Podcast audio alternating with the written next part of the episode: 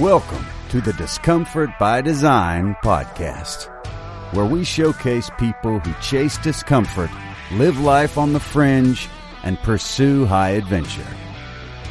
We bring you the stories that inspire you to go find out. Now, here's your host, Taylor Quick.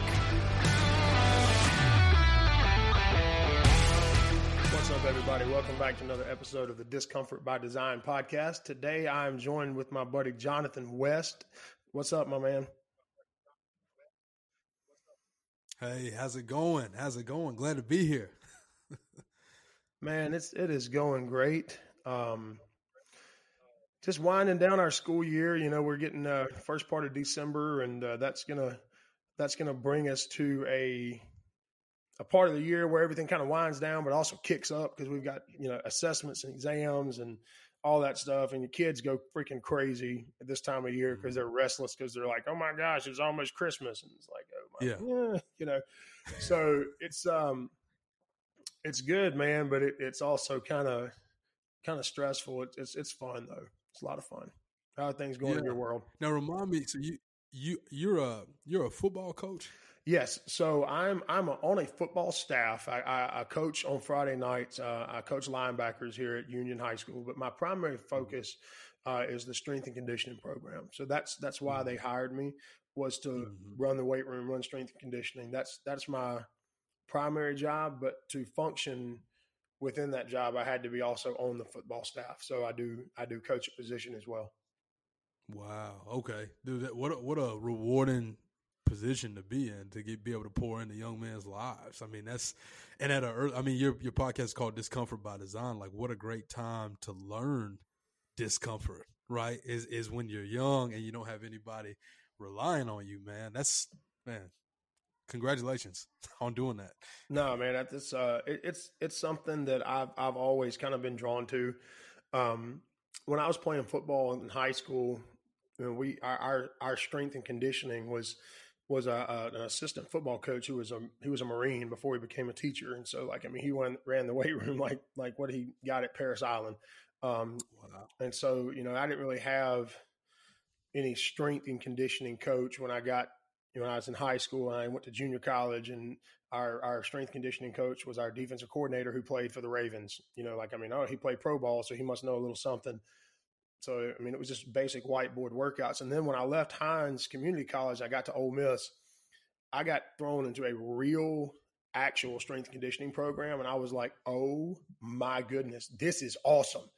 I want to do this. And so I changed my major, flipped everything around, and dove off into that world, man, and um, took a little detour.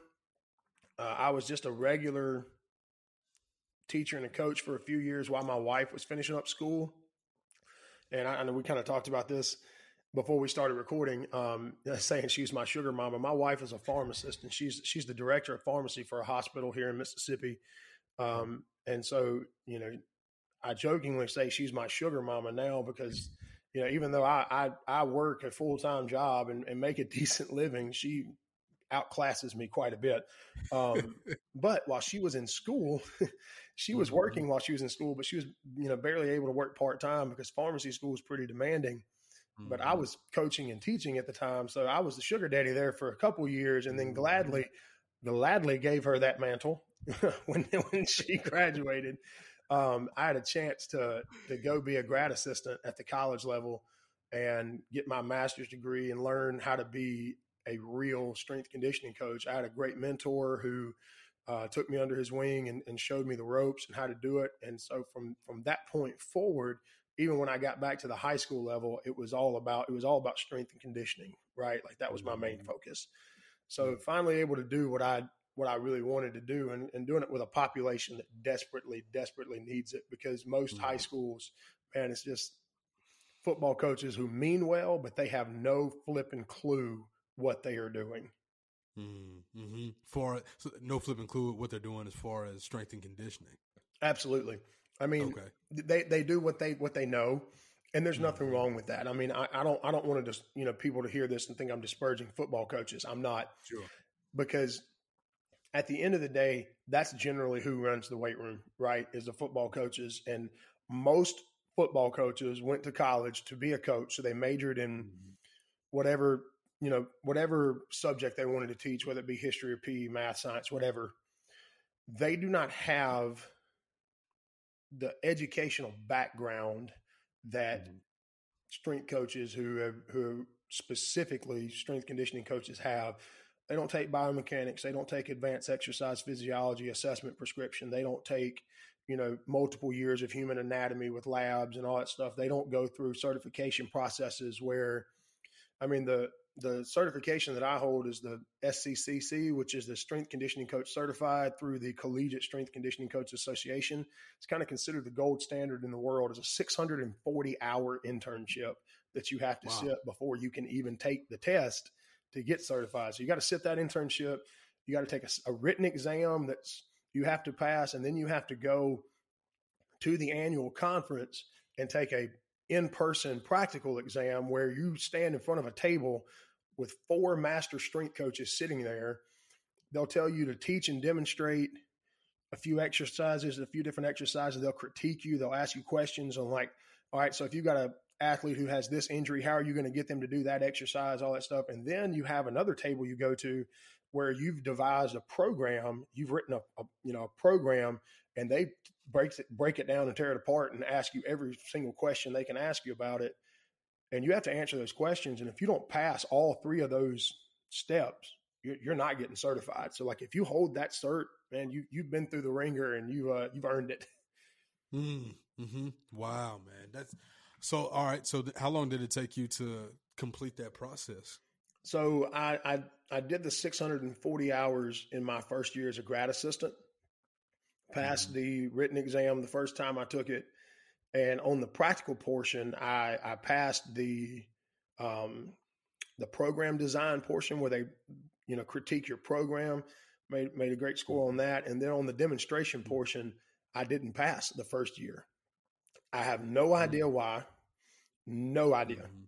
did the exact and this is this is kind of my only hang up with this with this certification is there's some subjectiveness to it because I did the exact same thing the next year word for word verbatim because it's what our our mentor taught us you know he's he's he's a master strength coach himself he he does he administers the test and so like he taught us exactly what to do and I did the exact same thing the next year. And when I got my score back, I got a perfect score. So I, I have no idea why I didn't pass Mm. it the first year, but I didn't. And, Mhm. and so Yeah.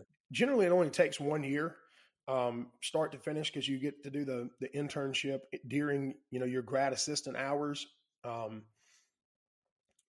it can take up to two, sometimes three. You get three years to uh, to take it without starting over. You, if you pass one thing, you got you know you pass the written exam, you can take the the practical the next year or vice versa without starting over in a three year window. Wow. So discomfort by design. Literally. Yeah, man. So let me-. No, no, for sure. Jeez. And and the crazy thing was, man, that first year I started as a grad assistant in June first of 2016. My first son was born August the third, um, and so I was, you know, learning all this new stuff. Back in school for a master's degree, newborn, leaving at 4:30 in the morning, getting home at 7:30, 8 o'clock at night. Whew. buddy, that was a that was a rough that was a rough year. How many years was that you did that? Oh, one year. I did that for two One years. year. So I did that. I did that God from bless you, June of man. 2016 until May of 2018, and then June of God 2018, you, I started at a 6A high school here in Mississippi as their strength conditioning coach, and have followed mm. the sugar mama around for her job since. I love that you call it the sugar mama. I, I, am gonna have to meet the sugar mama. Dude, she's We awesome. can have we can we, we can we can we can be bougie and have steak and, and wine or something. Y'all like live that. close to Nashville, don't you? Yeah, yeah. We're uh we're about forty minutes south of the city. Okay, so Mhm. Casey and I went to Nashville back in May. Um, just kind of Right. took a trip, she and I together. We, we we stayed in Murfreesboro actually, and um, Okay. had a little weekend, man. And we didn't do anything really Nashville ish. we um Mhm. man, we went out from Murfreesboro and went on a hike. Found found this really awesome waterfall and stuff. Just because she loves being outdoors and doing stuff like that, and I do too. Oh, But we uh yeah. yeah. that night though, we went and ate at a place called Urban Grub. You ever eaten at Urban Grub, Oh yeah, man. dude? yes. oh man, I was like, I don't, I don't belong in here. I started looking at the menu and I was like, No. this is this. They they did not have me in mind when they made this place because that is not the you know the normal type of restaurant It's I not. It's into. not your. It's not a barbecue meat and potatoes kind of spot at Urban Grub. This is high dollar, pinky out, right? Charcuterie boards, you know, Yes. carafes to pour your water. Yeah, it's yeah, and it's funny because there's a lot of places in Nashville that are like that, um, and I think it's because we've got a massive influx of Californians that have moved here, uh, and so with that came a kind of cultural fusion, I would say, between uh, what I call California, um, you know, culture and then Southern culture. It's it, but it used to be. I mean, Nashville. Like I grew up here. We're born and raised. We're natives, and um, used to be Nashville was you know your hot chicken or your barbecue spot. Uh, it was rarely the spot that you came to to like have a bachelorette party or where executives from you know Fortune 500 companies would come and have their conferences. But now it's kind of become this um, metropolis in a way. It's it's uh it's it's crazy the pivot uh how, how it happened. It's been it's been progressing that way for about I'd say probably the past like five to ten years. Uh, but growing up, it was not that way. The coolest thing we had was what we call the Batman Building, which is the old Bell South, which is now AT and T building. That was like our claim to fame. the Batman Uh, building. now the- yeah, that's what we called it because it's got two little two little horns up there. yep. Um, so yeah, um, it's just it's crazy the change, man. And I think a lot of places after COVID, uh, in the South in particular, have changed because there's been so such an influx of people to the South after everything that went down in 2020. So, Yeah, man, for sure. I, it was it was weird because you know I I had been to Nashville. I guess the first time I really went and spent any time in Nashville was probably oh 2004. You know what I mean? So we're Mhm. thinking you know 16 years ago, 17, Mhm. 18 years ago now. And then you know been back a couple of times since then, but never really in my adult life had I really gone to Nashville and like just hung out. Um, I went a couple years ago for a work conference, but we didn't really get out into Nashville. We stayed right over there by where all the honky tonks and stuff are. And so, I mean, like, we saw that Mhm. side of Nashville, but that's what you think. You know, that's what that's what you think of when you think of Nashville is all those little honky tonks and stuff like that. Mhm. Um, Yeah. But when we came this time, we had a we had a concert we went to while we were there. Um, there's a, a a band that my wife absolutely loves. I got her the tickets for Christmas Nice. last year, good work. and um, we anyway we went to that that restaurant. I was like, oh my word, this is a this is awesome. I'm really about to Mhm. enjoy myself, and B, I don't know if I'll ever eat anywhere like this ever again. But then we got the charcuterie board appetizer. We got um she got some really good steak. I got a man, I had a 30 day aged filet with bone marrow butter. I was like, dude, I'm I'm sucking the freaking fat out of life right now. This is awesome. Yeah, man. Hey, listen. Sometimes you got to get that marrow in, brother. And I understand. I mean, if you go to a spot where they have marrow, that's when you know that you're in. You're, you're not at your you're not at your Shoney's or your Denny's. You're, you're, you're at a different spot if they got bone marrow butter. We're not You at the Western Sizzlin no more, boys. That's correct. That's correct. Yeah, you're not at the Sizzler. You're not at uh, sh- uh, uh what's another one? Oh, Charlie's. We- it ain't Like, Applebee's. You ain't at Applebee's, my brother. You're something different now. but it was neat, man. I loved it. So if, if we uh to to bring it back full circle, next time we come to Nashville, man, I'll have to hit you up and see if we can we can link up for a night and maybe go to Urban Grub and and eat some some Oh, high dollar food. Hey, I'm okay with it. I'm and and my wife will be okay with it because she loves high dollar food. So am our, I. her- our our spot here is this place called the Optimist, and it's not. There's nothing Nashville really about it. It's a seafood spot, but they've got the best oysters um, that I have ever had in the South. I've Uh, never had. Well, let me t- let me say that back. Drago's in New Orleans has really great oysters, right? Um, places in Florida have really good oysters. You eat them? I'm you eating them raw or you eating them char grilled? Well, I, however I can get them, it's the honest to God truth. But I love uh, I love char grilled um, oysters, and um, and I like them raw if they're good. These are the best ones I've had in t- Tennessee. Does isn't known for oysters. well, that's because they have no beaches. that's exactly right. So they ship they ship all of their oysters from these uh, from Maine and everywhere else. And um, somehow or another, their supply chain just does it right. It doesn't have that fishy taste, you know. It just tastes like it tastes fresh. I don't know how they do it. I really Dude, I, I, I love love love love char grilled oysters. And so the first part of Thanksgiving break last week, me, my father in law, his father in law, and my oldest son Trip, we went on a, uh, a little fishing fishing trip down um, at Venice, Louisiana. So mm. if, if you've never been to Venice, you go to New Orleans, and then you go south. Okay. So there's a highway out of New Orleans called Highway 23. Yes, sir. Is the only thing out, and you go until you hit water. Okay. Um, and, and, like Venice, yeah, literally, like if you pull it up on, like if you're on Instagram or, or anything, and you you go to tag the location, the location mm-hmm. literally says "end of the world." It's like it's nothing down there. It's like the last thing in there is a little marina down there and a bunch of houseboats, and then the salt marsh, wow. and then the big Gulf. Right. Wow. So one of the nights we were down there, um, my wife's grandfather, who was with us, wanted to go kind of back up towards New Orleans a little bit because we had passed some orange groves and he wanted to go get some fresh oranges and satsumas and stuff like that to take back home. Mm-hmm. And we were coming back the day before Thanksgiving. So he was trying to do it before then because he's, you know, he's worried some of fruit stands might be closed and stuff like that. Mm-hmm. So yeah, when we went back up there on Tuesday night, it was like, well, let's find somewhere to eat while we're up here. So we're in Port Sulphur, um, which is about mm-hmm. halfway between Venice and New Orleans. Mm-hmm. And so we're in Port Sulphur and we found this little restaurant and we pulled in. And as we pull in, comes right behind us a truck that had a big thing in the back and they start offloading oysters mm. that had been caught hours before that. Like that, those were the, that was the catch from the day. Um, the day. Wow. Dude, I was like, oh man, I'm been, and we went in there and, and her granddaddy ordered his, he likes his raw. He ordered a dozen raw and I ordered a dozen char grilled oysters and dude, they were absolutely phenomenal. Fire. Okay. Well, sound like I'm gonna head down to Venice then.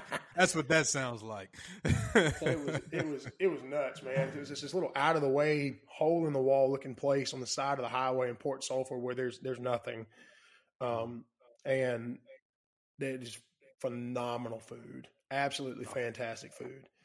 Um, I think um, the interesting thing about eating like that because there's a reason that this stuff is expensive. There's a reason that steak is expensive. There's a reason that char grilled oysters are expensive, and that's because the stuff is actually very nutritious for you. Um, now, now, in addition to that, it also takes a lot to be able to harvest some of those things. But I was thinking about it the other day. I was like, man, like how much of a healthier diet would someone have if they lived on like the coastland of, of the US? You know what I'm saying? Like you just you're surrounded by sun, you're in the sun all the time. You you get, you know, to quote unquote exfoliate when you're on the beach, right? When you're walking through sand. Uh, you're eating the food that's like fresh caught. It's all fresh. You can grow everything any time of the year. Like I just think about the diets eh, of of people that live in these coastlands. I'm like, man, like what a great life. you know what I mean? Yeah, no, for sure. And I mean, if you can, and if you can find a, a place on the coast where you can also have some type of red meat involved in your diet, mm-hmm. oh man. So like, oh yeah, that that's kind of that was kind of the downside down being down there at Port Sulphur, Venice, and all that is like the only thing you have out there that, that you can go get that's you know native to the area and wild, other than fish is like squirrel and rabbit. And don't get me wrong, I love them both. There's nothing in this world that's better sometimes than than fried squirrel and a hot biscuit. I love it. Mm-hmm. But mm-hmm. but I like deer. Yeah. and I like turkey. Mm-hmm. mm-hmm. And I love I love beef. So, you know, being able to do both would be really neat. Somewhere, you know, maybe like the East Coast, kind of the parts of maybe like South Carolina and Georgia would be Carolina, be really good places to be. I imagine probably some parts of Florida as well. You can still catch. Uh, you can still go whitetail um, up up toward the northern northern coast of Florida. I think you can still get whitetail out there. if I'm not Yeah, and then they've got the Osceola turkey down there that's pretty pretty plentiful. Um, oh yeah. I see. I've not had good wild turkey, so I need to. oh, When you get, you invited me uh, maybe a year ago down for turkey, and I I still want to do it just to do it, but like I just I've never had good wild turkey. Well, it's it's- always been just kind of It's all in it's all in how you do it, man. And the- the way that we do it down here is pretty simple. Um, you kill a bird in the morning, and Mhm. you're gonna basically you're eating turkey nuggets for for lunch or supper. So what what you're gonna do with it is just obviously you fry it just like chicken, just make nuggets and fry it out of the breast. But mo- what most people do, and this this is what kills me, is so many Mhm. people just cut the breast off the bird and throw the rest of it away. it's crazy. It is. It's nuts. Um, It's wasteful. one hundred percent. And so I cut the thighs off. I cut the legs off. There's nothing on the wings. There's no point in even fooling with the wings because they're Mhm. unless unless you're wanting to get them to like boil down and then bake the bones to make a Make broth. broth Like if you're wanting to do. Yeah. that, then sure. But if you're not intent on making a broth, and the other thing is, is there's not enough on them. You're going to have to have like six or eight turkeys to make the wings do a Mhm. broth. But what I do, and and I use I use legs and thighs for this, is I make like a pulled. I think think like a consistency of like pulled pork Mhm. um, with out of turkey legs and thighs, and I usually make it and use it for uh, gumbo. So when I make gumbo, I use turkey, wild turkey in my gumbo instead of chicken. Um, oh wow, and so, man, it's it's real simple, dude. You, you you put them in a crock pot with a little bit of liquid in the bottom. I usually use apple juice, just a little bit of apple juice in the bottom. Season them how you want to. Put them in a crock pot overnight, and dude, I, I'll send you a video. I did. I just I just literally made them like three days ago. Um, but you know, like people get turkey legs and they've got those like hard tendons in them, and it's so hard to eat. They're even worse in a wild turkey than they are in a domesticated bird that was raised for food. But Mhm. dude, you can you can pick that leg up and and just kind of shake it a little bit, and it'll fall straight off. It's it's the easiest thing. They're easy to get out, and then you just shred the meat up, and you've got really good shredded wild game meat that's ridiculously easy to do and can be used in you know whatever you want to use it in. Um, that most people just throw by the wayside and throw in a ditch. Yeah, man, man, that's crazy. I can't imagine wasting uh, the the animal. That that's kind of gets me about a lot of a lot of folks because even sometimes when I go out to restaurants, people throwing away whole plates of food. I'm like, guys, they just picked around and then they throw it away. I'm like, this is me. crazy. I'm a uh, I have become since I started getting into hunting. I've become a big nose to tail advocate. Um, I'm kind of scared on dealing with some parts. Like I'm scared of dealing with eyes of animals and things like that. But terms of like the like uh so for example, I just had my first experience with liver, deer liver. Uh really enjoyed it. I really thought it was good. Um and this year will be my first year doing uh like boiling down bones for broth because I've never done that before either with deer anyway. I've done it with chicken uh, and I've never done it with beef. But after taking Coach Ross, some of you guys that listen to this probably know who he is. I'm sure you do. I know you do, Taylor. But, Yes, uh, he, Ross he- Hillier. He, uh, yeah, Ross Hill. Yeah, Coach Ross, man, the nomad. He he put me on um, going to a lot of these butchers and just asking for bones. Um, Mhm. grass fed ones and then just going and boiling it down and you got a supply of like healthy nutritious collagen um, which is good for a myriad of different things i won't go into all that but um, but yeah so I, I just got into that recently and i'm like man why don't they teach you this stuff in school you know Well, most people don't teach it because they don't know it. Like you'd have to have somebody that knows that, and, and that's a, Mhm. that's a lost um, man. That's a lost skill, and Mhm. and and something that I'm looking heavily into right now. I was talking to a friend of mine about it the other day. Is I'm looking heavily into um, processing my own deer meat from now on out. Yeah. Mm-hmm. Um, you know, because normally I get it, I process the deer, I get, I take it to a processor to get it made into sausage or get it made into whatever I'm going to have it made into. But why am I doing that? Why am I outsourcing that? It, mm-hmm. it, it, takes, mm-hmm. it, yes, it takes a little time, mm-hmm. but God forbid we, we put down the TV and put down the phone and, and, and do something with our hands and take some time and put yeah. some effort into something, you know, and, and yeah, it's going to take a little time and it's going to take some trial and mm-hmm. error and it's going to take a, take some learning to figure out recipes and, mm-hmm. and, you know, consistencies and making sure I've got the right this and that. And, and it's, yeah, I may, I may take a little while to get it worked out, but I mean, once I do, I'm no longer paying 150 to 200 dollars every time I kill a deer to have someone else do it. I pay it once to do buy the equipment, and then then I'm putting that money back into something else in your pocket. Well, putting it back in your pocket for your family, and I think one of the big things too that you were that you were kind of touching on, man, is getting in touch with what you put in your mouth on a very in a way that is participatory, right? Like you're involved in the process. Because one of the things, like uh, we got a processor out here, um, and you, he, they, there's some stuff that they just won't give back to you unless you like specifically ask. And my preference would be, okay, well, put that girl down or that guy down, I'd like to have all of it back if you don't mind. But they they'll throw some they'll throw the innards away, they'll throw bones away. That's all valuable stuff. That's all nutritionally valuable stuff. Um, and so yeah, I'm paying 150 bucks to get back, you know, maybe 50% of the animal overall, like if you're factoring in bones and innards and stuff like that.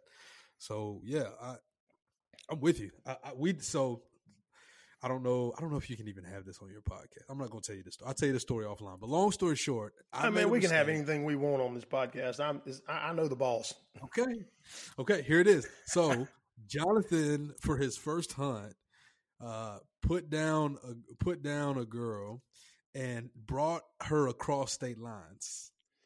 yeah, and that that's that's a no no. You killed that deer in Mississippi, didn't you? Yes, and I had no idea. I had that's no clue. no no that, that was a thing.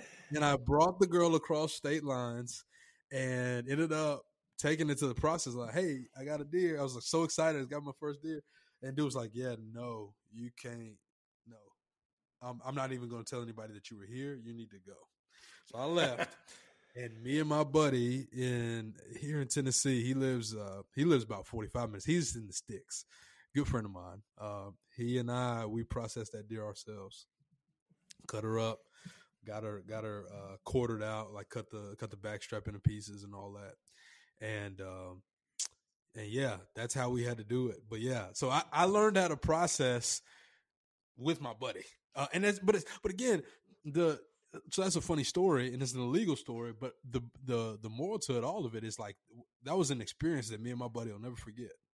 We sat down and we cut the legs. We were able to get the back strap diced up in appropriate spots. We watched the YouTube video on how to do it. I mean, that was that was all we had. Um, since then, I've got a book. Actually, Steve Rinella's got a book um, called "Hunting, Butchering, and Cooking Wild Game." He's got a volume one, volume two, one for big game, one for small game, and that's what I've got since then. And that's kind of been helping me out far as recipes and, and understanding what different cuts uh, go, well you know, do well with certain certain recipes or styles of cooking. And so, uh, but that's a that's a that's a fun experience to be able to do something like that out of your comfort zone um, that puts you back in touch with what you put in your mouth. Uh, so, I mean, that's the whole reason I got into hunting, anyways. Probably the whole reason you got into it, right? Well, I'm I'm uh, I was raised in it. Um, my dad oh, was a first generation hunter. Um, his his dad didn't really hunt. His stepdad didn't really hunt. I'll never forget this. My my dad's stepdad is a great man. He's a really really good man. Uh, he was a logger, and he was a big burly man. Um, yeah. and I can definitely I can remember vividly him telling my father where to go to kill a deer and how to do this, that, and the other. And my dad one day turned around and looked at me. He said, "Pop, how many times have you hunted in your life?" And he said, None. He said, and somehow you know how to do it better than anybody. and he he, he would he did. He flipped around and called him out, and I was like, "Oh my lord!" But he he never hunted. He was not a hunter, but he could tell you how to do it. Uh, but he was like that Yeah. about anything. Um, and, and I, I get that way sometimes. That's a, it's a bad trait, but I, I picked it up from him. Um, but my dad was kind of a first generation hunter, and I, I hunted with him. You know, as a kid, I, I can I think my earliest memory hunting with him, I was probably four four or five years old. Um, and Mhm. so I was raised in it. Um, my my wife's family is the same way. Her grandfather, they came up really really poor. Um, her grandfather and grandmother got married at 17 and 15 to get out of some bad situations. And Mhm. there were times where if he didn't go kill a deer or have a garden, they weren't going to eat. You know, they, if they didn't grow it or cook or kill it, there, there wasn't no there there was no food to be had. Yeah. Um, and so that's how my wife's mother came up, and she married a man who who was a hunter. Um, and so like it, it's it's very very prevalent in my family, and my kids have grown up with it. Um, My Mhm. six year old actually took his first deer this year. Um, Congratulations. he killed a he killed a little six point buck with a crossbow. It was awesome. Um, It's awesome. really cool experience to get to share that with him and, and his uncle was there with us as well so it was a really neat thing um, but so i, I kind of grew up with it it's always been a thing but it i the one of the reasons why i've doubled down on making sure that that's something that is in you know very prevalent in our family structures one is because as as our mutual friend robbie kroger says it's in the blood right It's in the blood, hunting is as hunting is as human as anything. It's it's how we've Mhm. it's how we're still here. Um, and so being able to do that, it also there's a huge element of discomfort with hunting because we live in climate controlled environments. We we're we're not used to being cold. We're not used to being hot. We're not used to being at elevation all the time. We're not used to Mhm. having to sit still like that dude you, Mhm. the discomfort of stillness is wild Oh yeah. like and and being being in an educational standpoint where i'm around teenagers all day long they're they Yeah. they Oh, don't yeah. they, they there's no there's zero stillness zero they don't know how to be bored. They don't know how to be still. They don't know how to just be. It's massively uncomfortable for them to not be constantly entertained by something. And so i wanted my kids to to have at least this one thing in their lives where they could they could walk away from all of that and immerse themselves into a intentional discomfort that yields a tangible result that's going Mhm. to just going to not only is it a tangible result but it's something that provides you know nutrition it provides all this food and, and, and these stories and, and memories and there's there's such a great connection to the food that you eat to the experience that you had and it, it brings it about full circle because i think one of the biggest problems we face in society is that we're disconnected from everything we're connected Mhm. to everything via the phone in our hand and we're disconnected to anything that doesn't come through that screen Let me oh let, let me say this. We're we're actually so I disagree with you, but I think you're gonna agree with me because I, I agree with you and I disagree with you. I agree with you that we're connected. We're connected to information. We're not connected Yes. to people or life or nature or God or or any of this stuff. Um, because all of that stuff happens in the real world. It happens in in meat spaces. And so yeah, like we know a lot of stuff, right? We get a lot of information, but we don't really know stuff. That makes sense. Like how many times you done been like in a situation, you have a fight or, or argument with somebody, they say, nah, nah, nah, that's wrong. Like what you're saying is wrong. And you say, well, Google it. And then you go and you Google it, you get your little information or whatever the case is, and then you come back. See, it says it right here on Google, right? And then it's probably not even a day or two after the fact. You don't forgot what you even learned. you know what I mean? absolutely absolutely So you know, it's just- and script scripture talks about that a little bit talks about being a hearer instead of a doer and walking away and Mhm. forgetting what you look like Mm-hmm. just just man we're inundated with information but we have no knowledge No real knowledge. No real wisdom either. Correct. at all. But so what man, I we we've kind of ran down a big rabbit hole here. I want to circle back on something because lot, you know yeah. there's there's people who have no idea who you are. So man, give it um let's let's hit some background on Jonathan. Where, you know, obviously you said you grew up in Nashville, but tell us a little bit about you, your family, what you do and and all that, Yeah. and then we'll uh, we'll jump in from there. That sounds good, man. Yeah, we man, we we literally talked. I guess this is the first twenty minutes of the podcast, and no, like I'm just a guy. it's hilarious. 35, Um, 35 minutes, by the way. 35? We're just, Oh, just man, okay. shooting the breeze. And and there was 10, 10 or 12 minutes before that, before we started recording. Oh wow, that's hilarious, man. Well, um, I'm Jonathan West. Uh, I'm the host of a podcast called Being Husband. I've been doing that uh, since 2018, honestly. So I've been doing it a while, um, and yeah, I, I care about men. I care about men that are married in particular. There's there's uh, cr- uh, Christian men that that just in a lot of cases don't or didn't know what it took to really be uh, a man that leads a family. There's a lot of there's a lot of information and there's a lot of like un frankly unbiblical information on masculinity. And my aim with the podcast was simply to to try and synthesize what I had learned from the Bible, by the way, because there's there's tons of information on masculinity in the Bible, but there's there's there's not a lot of passages that that get into it. So that was my main goal with the podcast is to try to have conversations around being a man, around being a husband, uh, and, and now being a father because I'm a new father. Got a one year old at the house. His name's Easton. He's funny.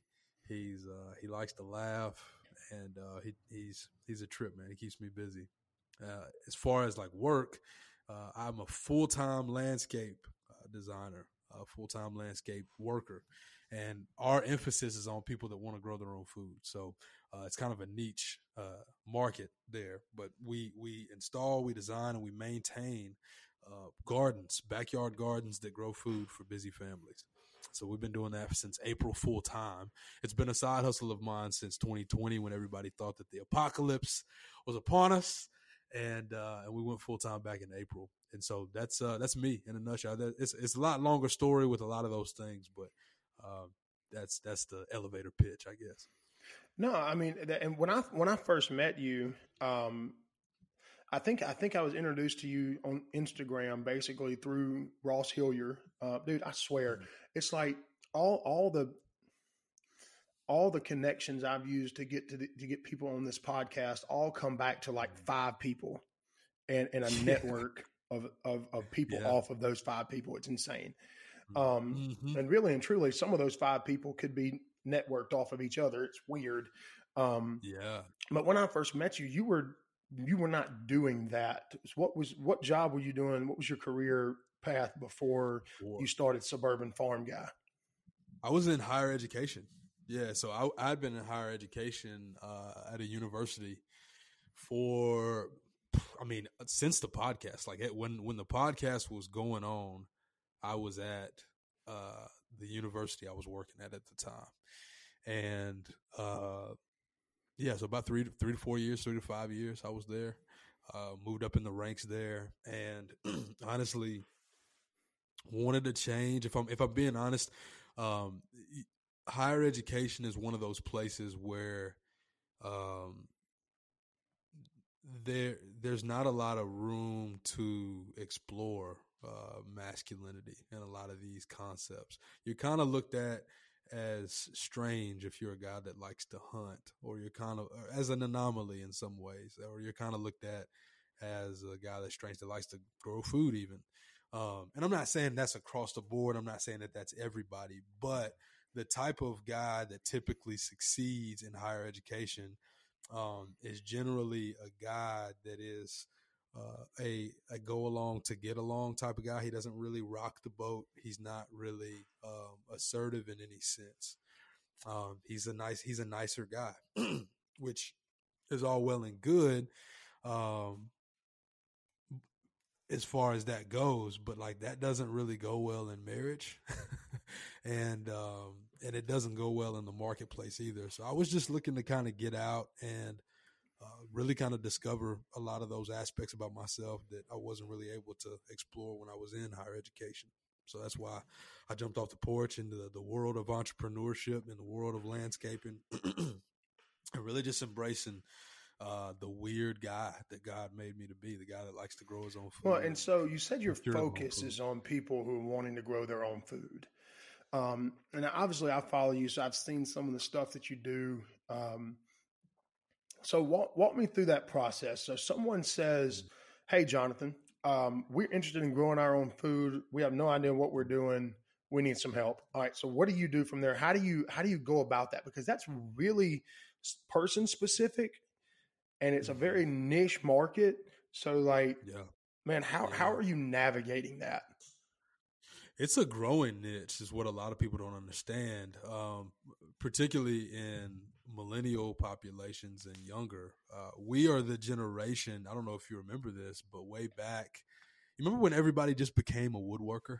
like all your friends just started picking up woodworking and building stuff. You remember that? Maybe back in 2015.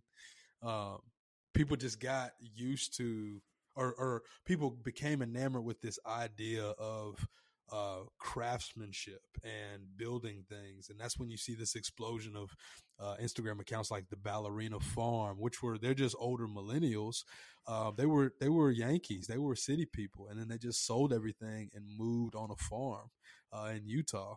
Um, there's another example of this here in Tennessee. The bankers in New York sold everything, moved to Tennessee, and started a goat farm and started selling goat milk.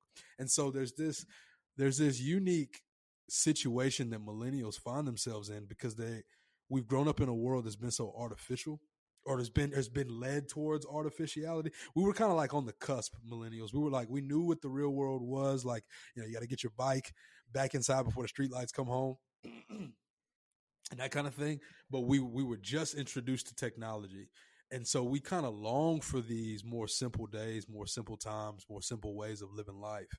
And so that market is actually growing. And so, partic- so uh, if a client comes to me, I already know, generally speaking, they're they're a millennial, generally like in the upper ages. So like a millennial that's you know nearing their 40s or is in their mid 30s, probably has like two to three kids um, and they care about where their food comes from. They're looking for something real. They're looking for something tangible. They want to get their hands dirty, uh, but not so dirty where they want to be full on farmers. And that's why. So my brand is called the Suburban Farm Guy, and that's birthed because the reality is is that even though millennials are attracted to that and and and want to participate in that, many of them are not going to be able to afford uh, buying a big piece of land and being able to live off of it. Many of them don't really want it on that level, right? Where it's just you go off in the middle of nowhere and you you do the thing. You just become a farmer. You become uh, what your your great great grandpa was. Many of them aren't looking for that because they like central heating and air.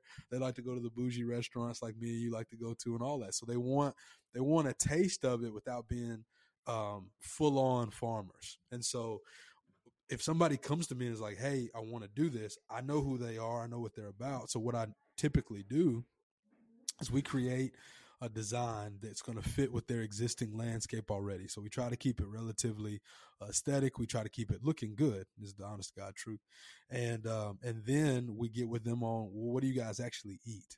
because it's cool to grow uh, arugula, but if nobody in the house eats arugula, it doesn't make a lot of sense, right? So, what do you guys actually consume? What are things that you all like to, um, you know, complement other dishes? Let's grow some of those things. What are spices that you guys like to use? Herbs and spices that you like to use? Let's grow some of that. And so we'll create like a food journal for them once we create a food journal and once we've already uh, agreed on design, we then go with implementation. And so I'll source lumber, I'll, so, I'll source soil.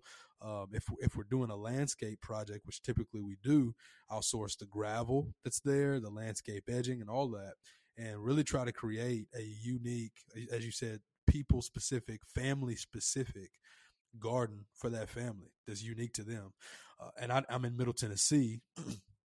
so a lot of people that uh, live here are, are transplants, and so they don't necessarily know how the seasons work. So that's where our consultation comes into play. where I actually help them uh, grow in the specific season because you can't grow everything every time of year, and so I help them with that aspect as well. So it's it's a full on, like I said, it's full on landscape design and installation service with an ongoing maintenance and consultation as well. No, I, I like that because, man, you're you're you're kind of the kind of the go between guy, right? Like they tell you what they want, you kind of bring about the vision, and then basically turn it loose, and it's like, okay, here you go. We'll check in on you mm-hmm. every once in a while, but at the end of the day, it's still up to them to make sure that they're you know doing what they need to do and what they have to do to raise this garden you're not growing it for them you're just getting them mm-hmm. started and checking in periodically correct Exactly. Yeah, because the reality is, let's be honest. If you're gonna, if you want me to grow it for you, you're gonna have to pay a premium. I'm your personal farmer, right? So you're gonna have to pay quite a lot of money to have me consistently be out there. That's a full time job, as you, I'm sure you know. Um, so, so no. Hey man, when, when it comes to our maintenance, um, generally it breaks down what we do. Um, a like I'll come out there once. So some people will opt in for like a once a week visit to come out there do pest control, fertilization, um, and and weeding, just to kind of help with odds and ends once a week. Um, and then there's some people that just do the quarterly, which is where each turn of the season I'll come out, we'll cut everything out that's not going to produce in the next uh, period of the season, and we'll put the things in that are going to be growing for the next particular season. And so, with us in Tennessee, that usually happens about three times. So you'll have your cool weather stuff, which is your lettuce and your greens. Uh, once the heat of the summer comes in, we'll take all that stuff out and we'll put in um,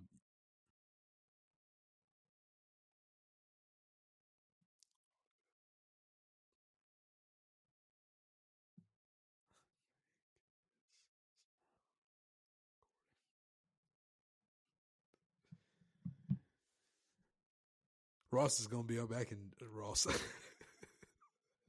Taylor's gonna be back in just a second. Um, his internet got a hold of him, so he's gonna hop back in here in a minute. I'm just chilling. it's hilarious. It's still recording.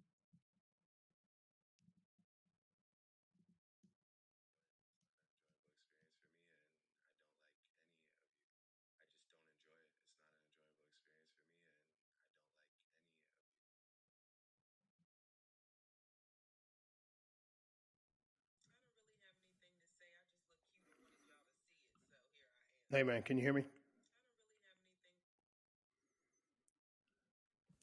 I got you now. Can you hear me now? Okay, awesome. Sorry about that.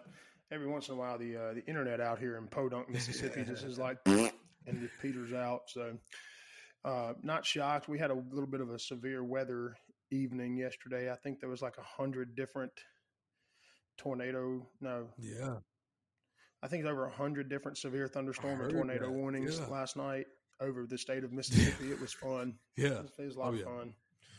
Um, you know, and, and, and we, we don't, uh, we don't, we don't live in a, in a very structured home. we, we're in a, a mobile home at the moment. Um, oh, wow. so we had to go, we go stay with my wife's grandparents when, uh, when that kind of weather comes through. We've actually been there before when a, when a tornado came through. Uh, no, 76 tornado warnings, 141 severe thunderstorm warnings. Wow. Fun, fun. Yeah, we, we had some of that last night too. So that's, yeah, it started for us about 5 p.m. and went until about 2 a.m. So I was, uh, it was fun. Glad y'all fun, are good. Fun, but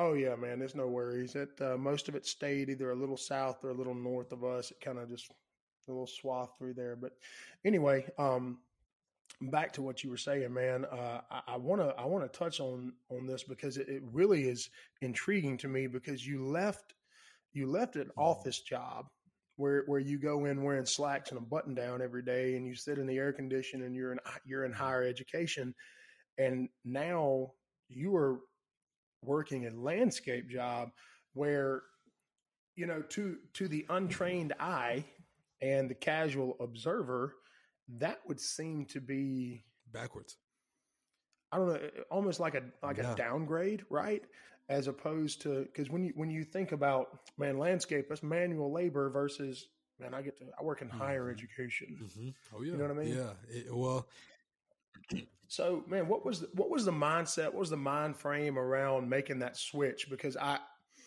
the other part of that too is is there's no guarantee of a paycheck, Nope. right? You know, you're you're having to go out and Yep. hustle for your money and, and find clients and retain clients, and you've got customer acquisition, you've got to find suppliers, you have to to deal with the in, the inflation cost and how to how to quote things and how to you know be competitive in the space because I'm sure you're not the, the only one on the, the only one in the market that Mhm. can do this or that even does Mhm. do this. Um, and so I mean I I have a little bit of an idea how that works. My my um, my brother runs my dad's construction company now, and I, I, I he and I talk about it all the time about how the business side of what he does. So, man, what was the mindset and the mind frame for making that change? Because you went from the guaranteed paycheck with the guaranteed job and the comfort job to what you have now. How did you do that? ment- I mean, mentally, mentally, I, I like as I'm thinking about it, like I I knew that. Here, so the reality, um, people that do well financially, generally, or do the best, I should say, financially, generally, uh, build businesses. That's just the truth about life. Um, entrepreneurs.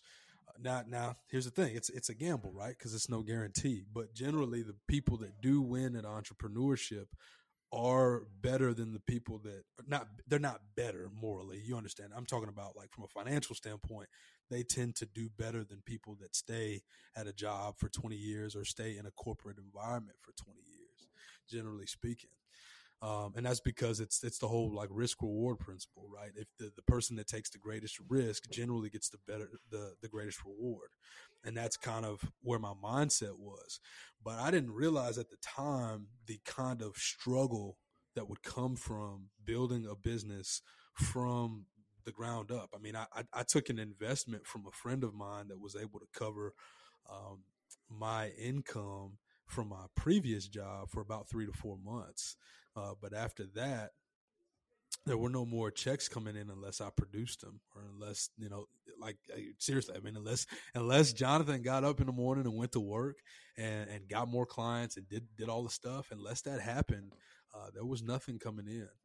Um, so the way that our model works, you know, praise God, we've got the big nugget that we get, which is the installations, and so that's the big acorn because that's the thing that's the high ticket item, right? That's the big acorn. The trouble is that that's not that doesn't cash flow, which I'm using business terms, but cash flow is just the consistent income, right? So your paycheck is considered cash flow. So the big ticket Right. stuff, the installations, those average for us anywhere between uh, eight to ten k for installation.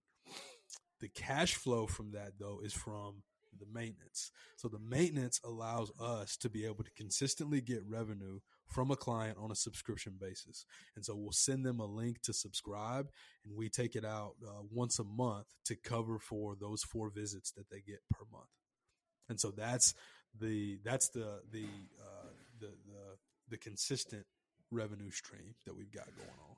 And and so that's that's how we've been able to to really sustain ourselves uh, during, during during that time because there's a lot of learning that I had to do as well. Like there's to be an entrepreneur takes a lot more than just having good ideas. You have to be a salesman. You have to be skilled at whatever craft it is that you're doing. Um, you, you have to be a marketer. You have to be uh, a friend. There's, there's, you have to be a coach. There's a lot to it. Um, and I didn't realize it was going to be as intense as it has been because it's been a wringer, man. Um, there's been months where there hadn't been a lot coming in and I've had to figure out ways to um, keep things afloat business wise and keep things afloat at the house. And um, God's been good during that time because there's always been a way for me to make ends meet. But it's been a grind. Year one's a grind. I think year two is going to be a lot better for us because I recognize the the cycle of, of everything, and I didn't have that going into it just because I'd never done it full time before.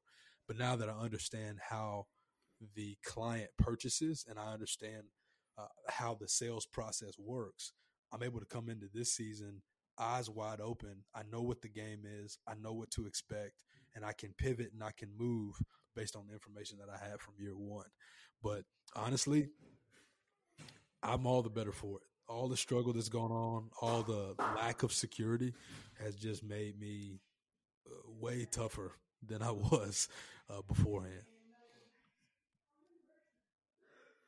No, man, I think I think you're you're spot on with it, and I, I love the mindset and the mind frame of I got to figure it out. You know, I, there's no choice, and I, I, think that once we remove the safety mm-hmm. blanket, you know, that mm-hmm. cushion, the the net under us, we remove it, and all of a sudden, because then you don't have a choice, right? Like it's either it's either figure it out or, yep. or die, and yeah. and you you either fly or die, and and that's and and that that I think is motivating mm-hmm. in and of itself and I think there's not mm-hmm. enough of that. You know, we always kind of have that safety, that safety cushion, that safety net under us in a lot of ways, man. I, I, I love what you're doing.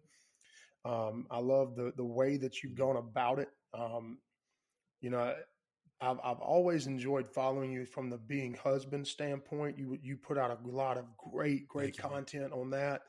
Um, but seeing what you're doing with Suburban Farm Guy has been really, really cool because – you know, it got you into a, a, very niche area that's growing and you're able to utilize some skill sets that you've developed and things that you've learned. I think it's really, really cool to see it kind of come to fruition and come full Thank circle, you, man. It's been I awesome. I, I, mean it. And, and yeah, as you said, when you remove that safety net, it is sink or swim. You have to decide. And, and there's, there's days, you know, if for anybody that's out there that, that is on the fence about starting something, um,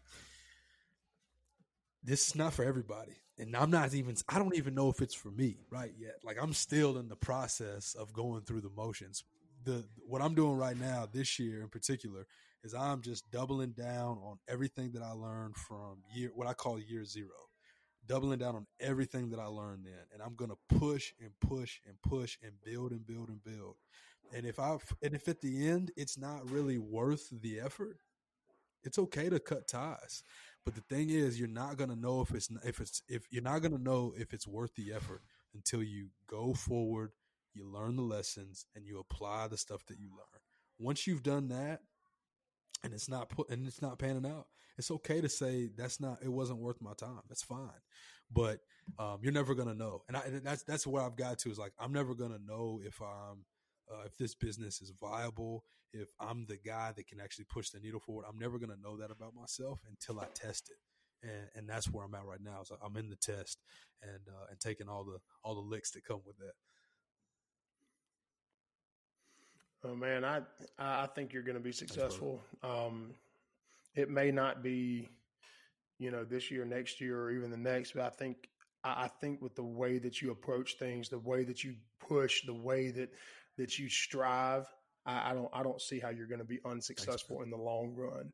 Um, so man, I, I think uh, I just want to encourage you with that. I think I think you're going to be just fine. But man, uh, we're we're kind of approaching a point yeah. where we're going to have to wrap this up. Um, I don't uh, I don't always do this, but I, I want to get you back on pretty quick for a part two because there's a bunch more stuff I wanted to go kind of go over Please. and get down the rabbit hole on. So man, let's uh, let's let's talk real quick after after we get offline right here and set up um, a second one, and let's do a part two uh, with you here pretty quick in the next next Brother, week or so. I'm, how, I'm so how down. That? I love the idea of this podcast. I love what you're doing, and I think more more young men need to hear stuff like this. This is this is good. So thank you for having me on. I look forward to being a part of it.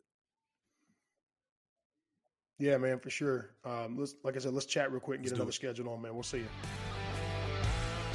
You've been listening to the Discomfort by Design podcast. If you enjoyed this episode, please subscribe to the show and leave a review, and we'll see you next time.